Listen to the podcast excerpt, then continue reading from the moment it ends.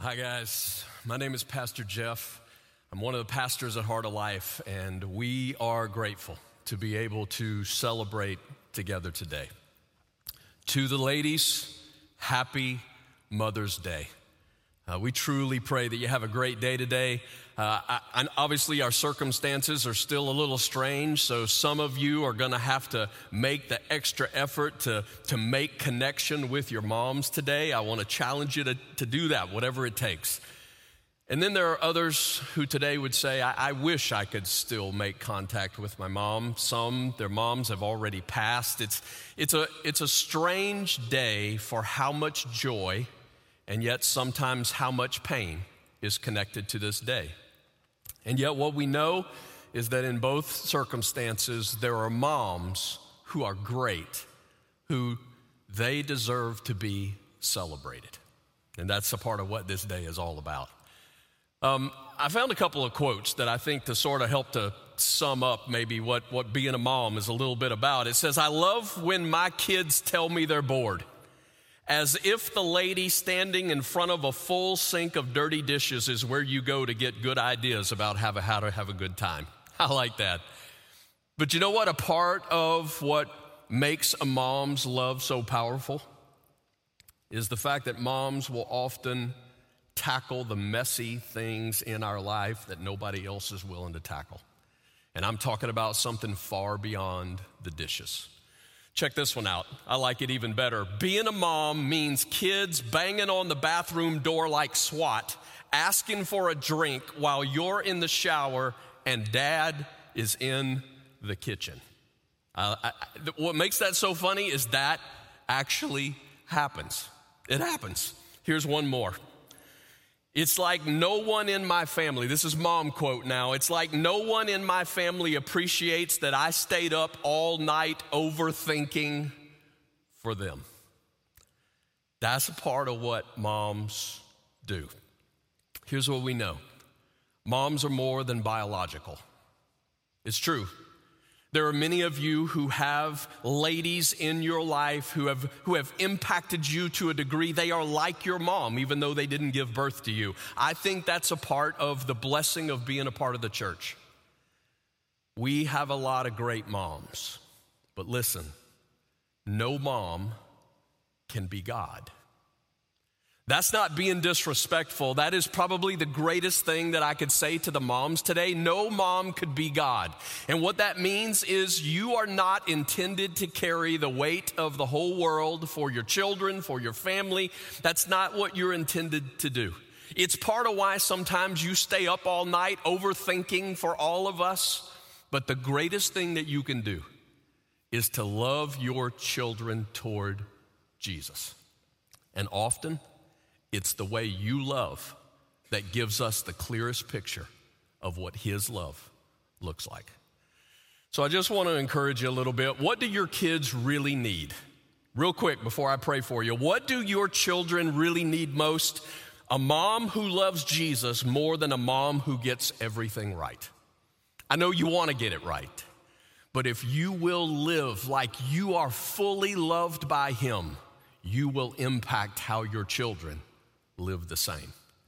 Second, a mom who humbles herself under God's loving plan, even when it's not her own.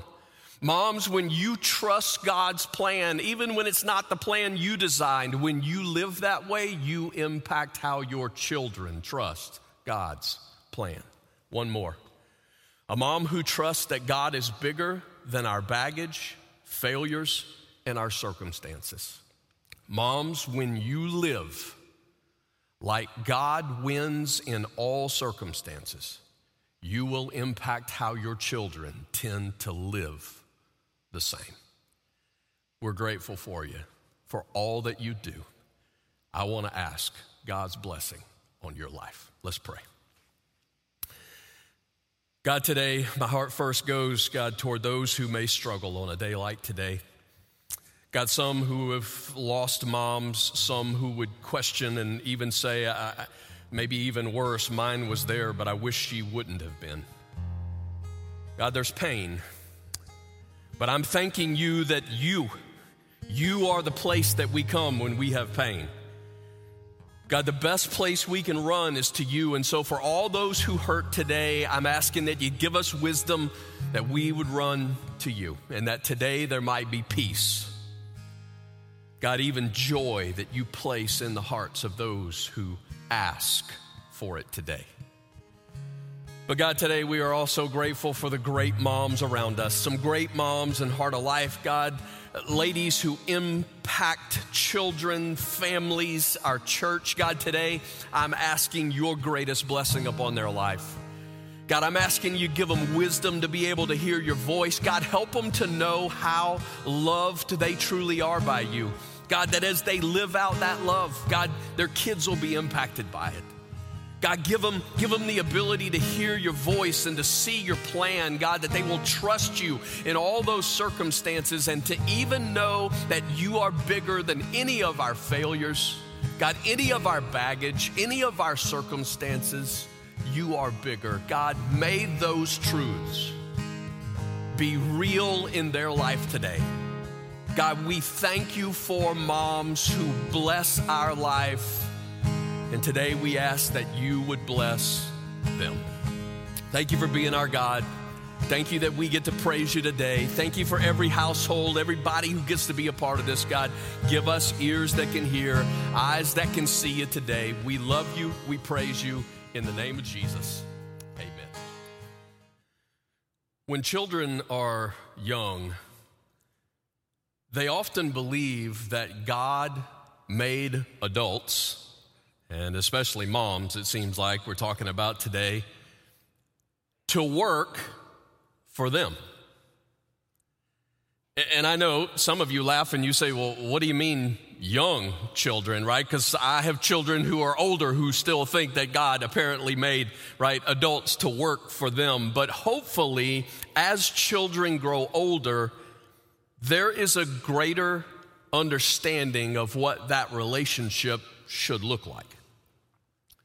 Well, likewise, in the relationship between you and God, the question that I'm posing today is who serves who? Who works for who? Today, we want to explore the answer to that, and I'm telling you, it may not be exactly what you expect. Well, if you've been walking with us on the same page, we've been, we've been reading the entire story of God in 2020. For the last 18 days, we have been in Isaiah because Isaiah has a lot of chapters. It's a, it's a big book, but we've come to the end of that book, and I, want to read to you a part of some of those, those ending uh, instruction that Isaiah gives to us. Here's what it says in Isaiah chapter 64, verse 1. It says, Oh, that you would rend the heavens and come down, that the mountains would tremble before you.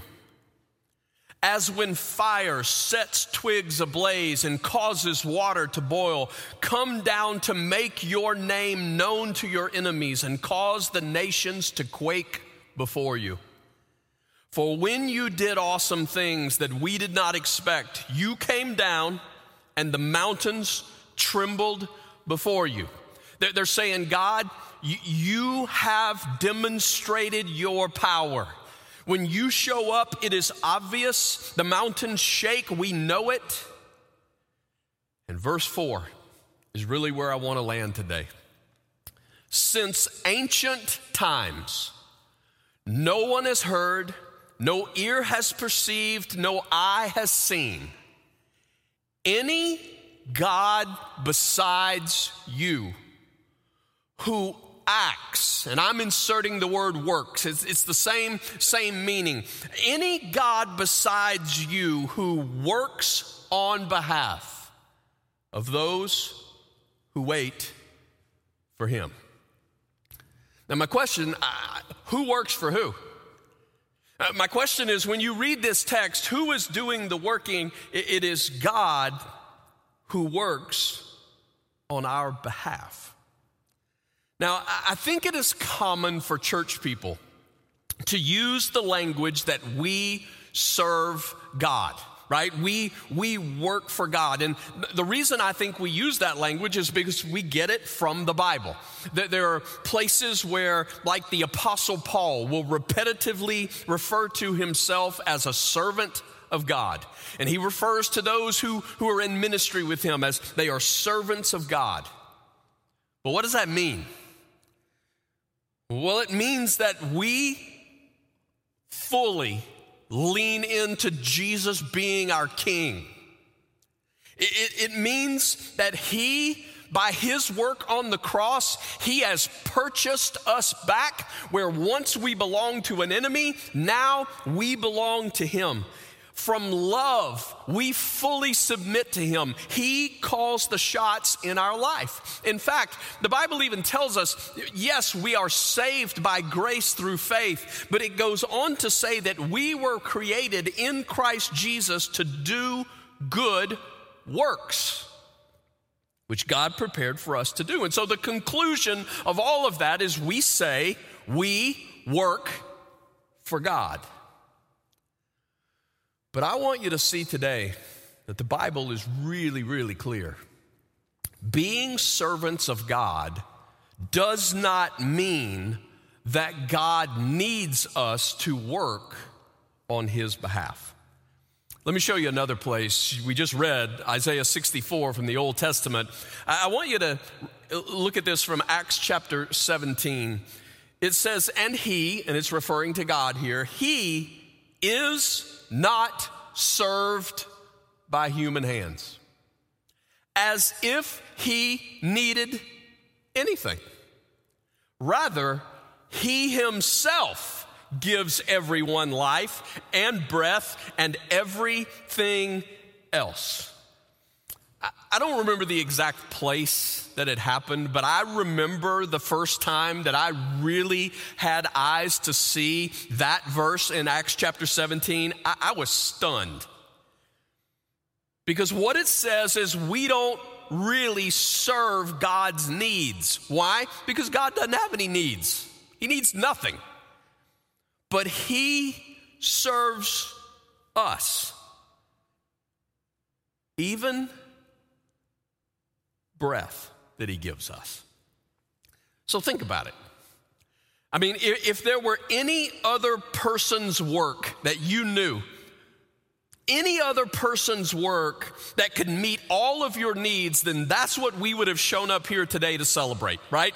And I would be preaching in the greatness of people. But what we know is that's not true. Because come on, what have we really done? What what did we do? Did we work to be created?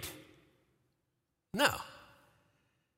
Did we work to have sight or hearing or taste? Did we work to have that? And the answer is no. And yet, come on, something like your sight, you, you wouldn't even give a million dollars for that. Did we work to breathe? No not from the oxygen side or the lungs side. We didn't work to make that happen. We didn't work to make water to drink. We didn't work to, that the sun would be at the right distance from the earth. We, we didn't work to make the sun rise this morning. And truthfully, even beyond this life, when, when we die, will it be our work that forgives our sins or makes us right with God? Will it be our work? That gives us a home in heaven and a new body? And the answer to all of that is no. Everything we need most, we did not work for. But God's work provides all of that for us. So I want it to start to settle in a little bit. We don't work for God. God really works for us. I want you to see this verse from Second Chronicles chapter 16.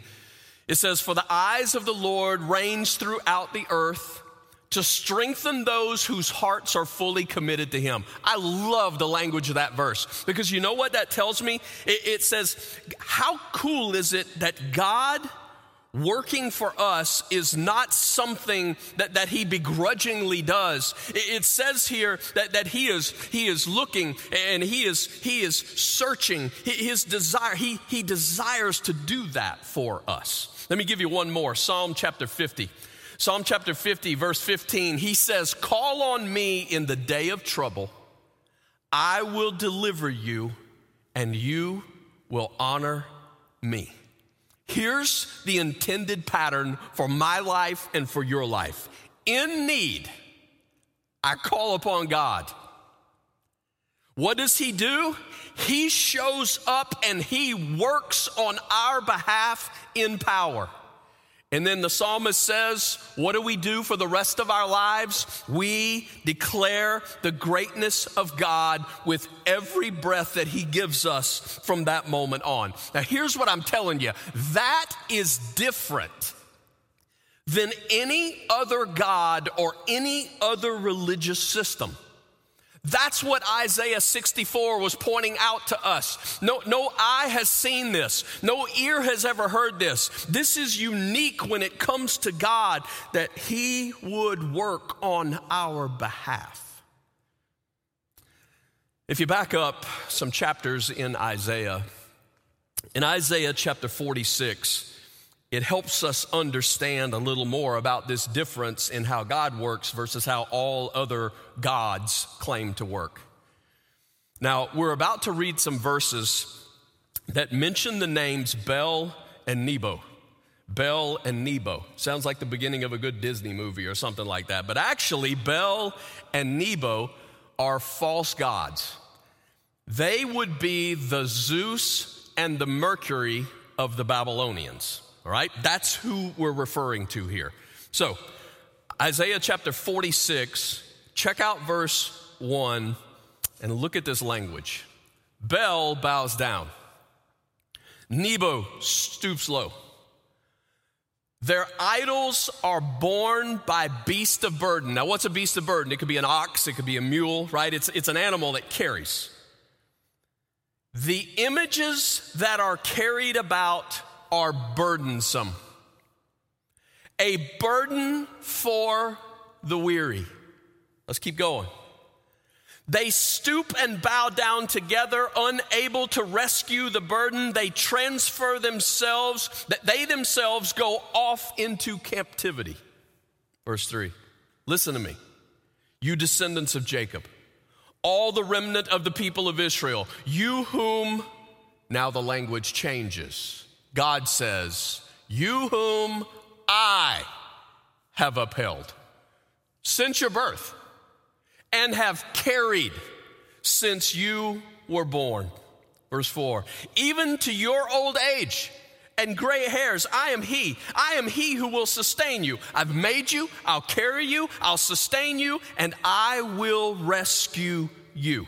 Here's what He says You other gods, you make people carry you around. That's what he's saying.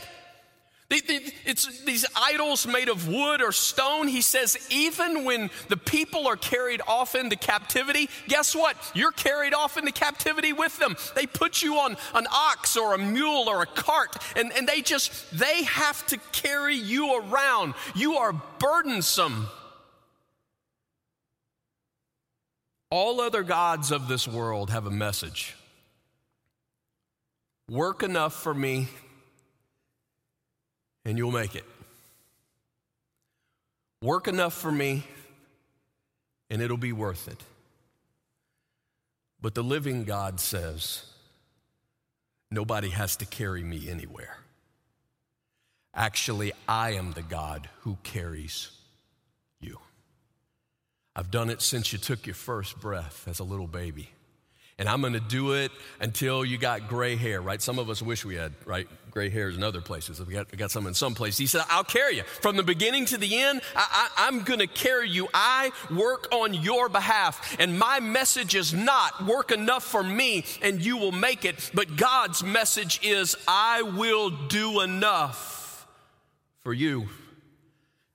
I will work so that you will make it. The message in Isaiah 46 is You carry all the other gods around, but the living God carries you. Isn't that cool? In the New Testament, we're told about a day that a couple of Jesus followers, James and John, are having a discussion about the best seats in heaven. They want the best seats in heaven, right? They probably checked out, you know, StubHub. They, they, they checked out and, and they're asking Jesus, hey, Jesus, we're interested in the best seats in heaven. And they're referring to places of power, places of authority. Well, when all the other disciples hear about their conversation, guess what happens? They're angry. Why are they angry? Well, those disciples want the best seats in the house too. And so suddenly there, there is this, this argument that begins to take place, and Jesus talks to them. And this is how it is recorded in Mark chapter 10, verse 42. Jesus called them together and he said, you know that those who are regarded as rulers of the Gentiles lord it over them, and their high officials exercise authority over them. Not so with you. Instead, whoever wants to become great among you must be your servant. And whoever wants to be first must be slave of all. For even the Son of Man, did not come to be served, but to serve, and to give his life as a ransom for many. Jesus said, Come on, guys, we all know what greatness in this world is often defined by. He said, greatness in this world means that you have many people that, that, that you have power over. You are in a place of authority and you, you can tell these people to do this that you want done. You, you, you can tell these people to meet your needs. You, you can say, You work for me. But Jesus looks at his followers that day and he said, But not you. That's not how you operate. And he said, Because that's not how I operate. He said, I didn't come to gather a workforce to do what I say. That's not my greatness. I didn't come to be served, but to serve. How remarkable is it that the God who carries us is the God who demonstrates his greatness by getting in the dust in order to treat us better than we ever deserved.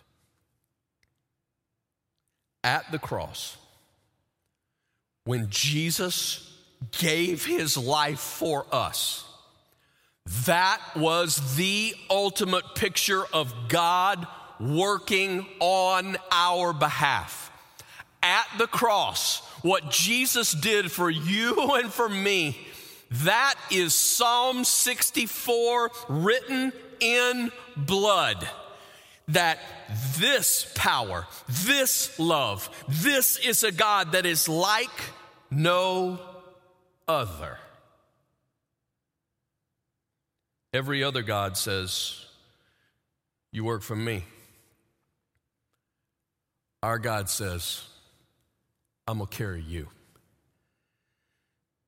Have you noticed that every other God you may choose to bring value to, I mean, whether, whether it is your job or notoriety or something you own like a house or a car, I mean, you realize that that only holds any power at, because you prop it up. In order for your career, right, to be valuable to you, you've got to work. You've got to, you've got to prop it up. In, in order to be, you know, to have followers, in order to be known, you, you've got to work that system. And in order to, to own something, you've got to maintain it. You've got to protect it. At the moment that you stop propping it up, it holds really no power. Versus the living God who says, Nobody props me up. Nobody carries me anywhere. And from your first breath to all of eternity, I will carry you. Hmm. But who does he carry? Let's go back to Psalm 64 one more time, and there's one last phrase in that verse that I want you to see. Psalm 64, verse 4. Since ancient times, no one's heard, no ear has perceived, no eye has seen any God besides you who acts on behalf of those who wait for him. He, he, he acts, he works on behalf of those who wait for him. And the question is, what does wait mean? What, what, what exactly does that mean? God works for those who wait for him. So, does that mean that God does not work for people who don't wait for him? I, I want to just quickly show you a couple of verses out of Acts chapter 14. Acts chapter 14, it says, In the past, let all the nations go their own way. That's what God did. He let all the nations go their own way, yet He has not left Himself without testimony. He has shown kindness by giving you rain from heaven and crops in their seasons. He provides you with plenty of food and fills your hearts with joy. God said, Do you recognize how I have worked for everyone, even those who haven't even recognized? That's me. The rain, the crops. He said, That was me. So not only do they not recognize him, that's, that certainly would mean in most cases they don't even love him, but God continues to work. That, that's actually called common grace. Sometimes that's the term that's used. But what, Psalm, but what Isaiah 64 is talking about is, is, something beyond. Is something beyond the rain and the crops. This is something more. This is about a helping, a strengthening, an enlightening, a joy giving, an eternal life kind of work for those who wait on Him. And so I'm back to the question well, what does wait mean? Well, in Isaiah's context and in his day, it usually referred to the fact that the people were in trouble in some way. Maybe it was an enemy, it was some sort of need. The people were in trouble, and the question is how are they going to respond? Where do they go for help? Isaiah chapter 31 gives us an example of that. It says, Woe to those who go down to Egypt for help who rely on horses, who trust in the multitude of their chariots and in the strength of their horsemen, but do not look to the Holy One of Israel or seek help from the Lord. Here's what waiting means I'm going to describe it this way waiting means having the reflex to say, God, help me. Whatever circumstance I'm in, it, it is the reflex to say, God, what should I do? It's the reflex to say, God, I need you. It is to suddenly find myself in a place of need and instead of a week from now, suddenly waking up and realizing, oh my goodness, I have been fighting this thing for a week, and you know what? I didn't even ask God. I, I haven't even told God, hey, I need your help. No, it is the reflex that says, in every circumstance, God, I need you. I'm convinced that one of the reasons people never experience the supernatural activity of God in their life is that because many people people just ignore it from the beginning. They, they don't ask him, they, they don't expect it. They just go after other solutions. And so many of people will, will, approach their problem solving with the view of, look, I'm gonna do everything that I can to make this circumstance work. And in the meantime, I'm just hoping that God's gonna come through with something, right? It's the backup plan. It, it's those moments of going, well, the only thing we can do now is hope that God does a miracle. And I'm saying that waiting on God is to actually start there. I'm going to define it this way waiting on God is really a life that constantly prays. Waiting on God is a life that constantly prays. I'm not talking about walking around all the time with your eyes closed and your head bowed. That's not, the, that's not what I'm talking about. I'm, I'm talking about a life that is constantly in tune, a constantly aware. God, I need you. God, what do you desire? God, will you help me? Now, come on, that's not complex. That is not complex. A kid can do that. It's not complex, but it's also not automatic. And you and I both know it. Why is it not? Because there's an enemy that's real. And that enemy lies to us. He tries to convince us that we're alone. He tries to convince us there's no hope. He distracts us with, with, other, with other solutions. The, an enemy's real. And even without the enemy, come on, I, my, my flesh is what it is. I have a tendency towards selfishness. Plus, I live in a world that, that's constantly trying to, to press me to, to conform to its image. I'm saying because of all that, it is wise for me to look look to create habits that lead me to lean into God first and continue to do that. It's a life that constantly prays.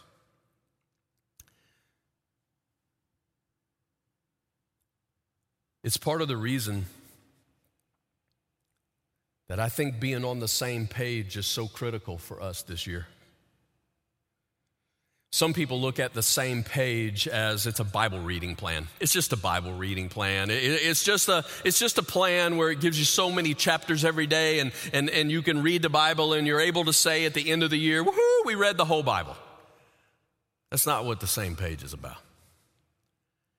When we use the title Same Page. It's more than just being on the same page of Scripture, it's about being on the same page as the heart of God where every day when you are opening His Word and you are reading what He has to say, it is creating that habit in your life that makes you lean into Him. So if you're reading His Word today and as circumstances occur today, your first reaction is not to solve that by some other means. Your first reaction is to go to Him. That's why the same page matters. Over the last 40 days on the website, which I, I encourage you to check it out, the resources that are there, w- w- there's been something available called the Love Dare. It's called the Love Dare. It's a, it's a daily challenge of how to love your spouse.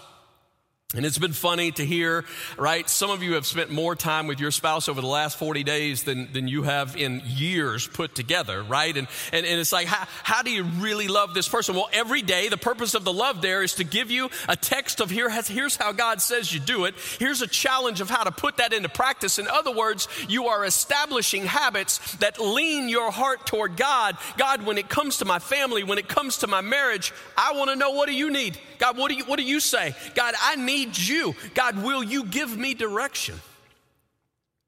Starting tomorrow, so I encourage you to check it out. Starting tomorrow, because the Love Dare has come to an end, there's going to be something available called 40 Day Fit Challenge. 40 Day Fit Challenge. We're going 40 days again, but this time, this time the focus is connected to being fit physically and mentally fit. Now, come on, if we've learned something in this whole COVID thing, it's like our health matters, right? How healthy we are, what we do, it, it, really does matter and how we fight those things. And so for the next 40 days, there are some folks within Heart of Life who have gone to work and they've accumulated the, the, the, the, the, uh, scripture and the, the, the, devotions and even the exercises that are connected to this thing. Uh, there will be some videos to show you how to do those. You can adapt them to where it works best for you. But for the next 40 days, you'll be able to every day go, here's what God's word has to say. He cares cares about my health. This is not something separate from my spiritual life. No, I want to lean into God first in everything that I do. He's not the backup plan. Choose habits that lead you to consistently lean into God Because waiting on God is really a life that constantly prays. That's where you should start with everything. Now, when you say, okay, God, I need you, right? There's a couple of responses that God could come back with. One of those responses could be, okay, wait. And you're like, what do you mean, wait? That's what I just did, right? I waited to ask you. Now, God, what do you mean, wait? But sometimes God says, wait. And then sometimes God says, go. God, what do you want me to do? And He says, here's what I want you to do. Either way, either response from God, you still want a life that constantly prays. Let me show you just a couple of examples from that, and we're going to wrap it up. Back in Isaiah chapter 30, one of those examples where God says, I want you to wait. Isaiah chapter 30, verse 15, it reads like this This is what the sovereign Lord, the Holy One of Israel, says in repentance and what's the next word? Rest. In repentance and rest is your salvation. Check out these words. In quietness and trust is your strength. But you would have none of it. You got the picture? God's going, I told you to wait. I told you to wait but you would have none of it. You said, No, we will flee on horses. Therefore, you will flee. You said, We will ride off on swift horses. Therefore, your pursuers will be swift. Verse 17, a thousand will flee at the threat of one, at the threat of, fl- of, five, you will, you will all flee away till you are left like a flagstaff on a mountaintop, like a banner on a hill. In other words, you, you are left standing alone. Verse Verse 18, yet the Lord longs to be gracious to you. Therefore, he will rise up to show you compassion, for the Lord is a God of justice. Blessed are all who wait for him.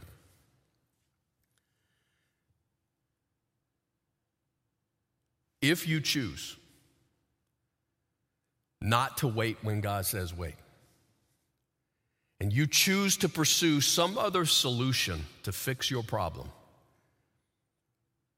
he reminds us whatever those are, those horses will never be fast enough to outrun your problem. Don't let the pressure of feeling the need to respond now convince you that waiting on God is not the best option when God tells you, wait. He does that often in Scripture. It's not just one moment. Uh, Exodus chapter 14, check this out. Moses answered the people, Do not be afraid, stand firm, and you will see the deliverance the Lord will bring you today. The Egyptians you see today will ne- you'll never see again. The Lord will fight for you. You need only to be still. He says, I want you to wait. I want you to wait. Some of you might find yourself in situations right now. Maybe it's a child, it's a family issue, and you have done everything that you know to do. I want you to know that it's not too late to say, God, what do you want me to do? And you might find that what he's been saying for a while is I want you to just wait. I've got this for you. I- am working for you. And when God says wait, do you realize you still want to say, My life is a constant prayer? Not just, not just at the beginning of my problem where, God, I need your help. But then when God says, wait, you want to continue to say, God, I need your help. God, I'm waiting. God, I'm watching. I want to make sure that I'm not missing anything here. God, I don't, I don't want to be lazy. I don't want to miss this. So my heart continues to lean in. I'm waiting before God says wait. And then even after God says wait, I continue to lean into Him. But then sometimes God says go. Sometimes God says go. But when God says, go, do this work, we still have to realize it is God who's doing the work. In Proverbs chapter 21, I love this proverb the horse is made ready for the day of battle, but victory rests with the Lord. He's like, I know. You make your preparations, you, you train your horses, you, you have your plans, but don't be mistaken. Who works for who? I am working on your behalf. I really like the way the Apostle Paul says it in the New Testament. 1 Corinthians chapter 15, this is how he says it. But by the grace of God, I am what I am, and his grace to me was not without effect. No, I worked harder than all of them, yet not I, but the grace of God that was with me. I love that. Paul's like, I- am not lazy. He's like, I'm not lazy. There were times that God told Paul, wait. There were times that God made him stand still and wait. But there are other moments that, that God says, go to work. And Paul's like, you know what? I worked harder than anybody else. But Paul had this ability not to lose sight of one transforming truth. It was not so much that Paul was doing the work for God, it was the fact that God was doing the work through Paul.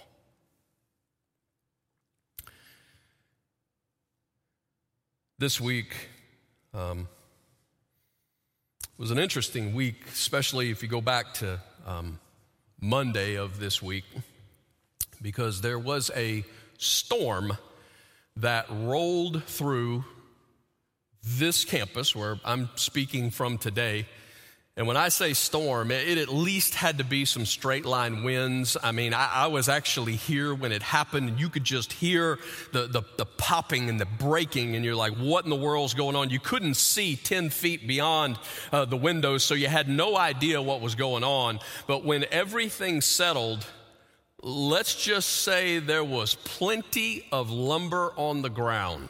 Some buildings had been even pushed, pushed over, not, not our buildings, but buildings that were nearby. We had, you know, pieces of sheet metal all over, all over the grounds. There was, there were limbs, trees, big parts of trees that were, that were broken. And so this week, this tool became quite handy. What? I feel like I hear some of you saying, Seriously, Jeff? A chainsaw on Mother's Day? I, I can hear you. And, and my response would be, What? Are you saying that the ladies can't cut? Yeah, I didn't think so. All right? So, so as I was saying, th- this became a, a, critical tool this week. And, and here's, here's the part that I want you to see. One of the keys to operating a saw effectively is you have to let the saw do the work. You have to learn to let the saw do the work. I understand that you're, you're holding the saw. I understand that you, you're, you're cutting wood, but you got to let the saw do the work. Now, when I like doing this, I'm being honest with you, and the reason I like doing it is because I don't have to do it. Uh, I've told you this before. We, we like, you know, in the wintertime to have fires in the fireplace, and so I, I, it's actually a, something different for me. I, I learned early on there's a way to let the saw do the work, and, and a part of that is connected to these, these teeth that are right here. They're little spikes. Um, they're called, sometimes they call them bumper spikes. Sometimes people call them dog teeth. There's all kind of different, different terms for them, but they rest on the wood. And as those rest on the wood, they're, they're one of the, of the pieces of the saw that helps you to let, just let it be able to, to let that saw actually do the work. But, but here's what's amazing. You would think once you knew that, that, that, that would just be an automatic. But here's what I've discovered. When I'm actually cutting wood, all of a sudden I'll realize, wait a minute. I'm not letting the saw do the work. And when you don't let the saw do the work, you suddenly, you can feel it. You can feel it in your arms. You can feel it in your body. Suddenly, you, you have this feeling like I'm extremely tired because I am working at this when I actually should let the saw do the work. And the more I thought about it last, this last week, It's like, you know what? Uh, I think that might be exactly how a lot of people feel in life. The design of the saw is to let it do the work. But when I try to do the work, I'm exhausted. And I'm saying what we've read today is that the design is that God works for you. But when you start to get that backwards, it becomes exhausting.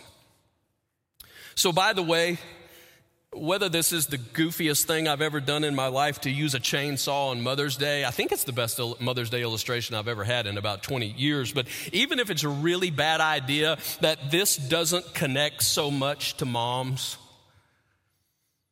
maybe it connects more to dads. And maybe that's why I would use it on a day like today. Because I know that one of the greatest gifts that moms could be given is that dads would learn to wait on God. For dads to learn that even when God says, go do this work, it's still important to let God do the work. That's what Paul said. It was God's grace that was at work in my life. Because, gentlemen, sometimes we have a way of, of leading our families by just, we make plans and then we rally the troops to make those plans come to be. We respond to problems sometimes by tearing off into possible solutions before we actually ask God, God, what do you want first? How can you bless your family? Well, you realize this truth and you live this truth that waiting on God is really a life that constantly prays. In all circumstances, I'm waiting on God. Before I do anything, I'm saying, God, what do you want? I'm waiting on Him. When God's response is, okay, I want you to wait, then I continue to wait. And I'm saying, God, I'm depending on you. God, you've told me to wait. I'm waiting. God, but give me ears to hear. Help me to know what your direction is. But God, I, I want my life to continue to pray. And then when God says go, when God says this is the work, this is the direction, my life is continues to be a life that prays. I keep on waiting. Sometimes God says, I want you to stand back and watch. I'm going to part these waters and you're going to walk across on dry ground. Just wait and watch. Other times, God says, I want you to go get those stones and that slingshot, and I want you to charge that giant. In both cases, God says, but it will be me, God, who is working for you. God says, I'm looking. I'm looking to work in your life. In your need, call on me. I'll show up. And when I show up, I show up in power. It'll be the kind of work that I do that for the rest of your life, with the breath that I give you, you will declare my greatness.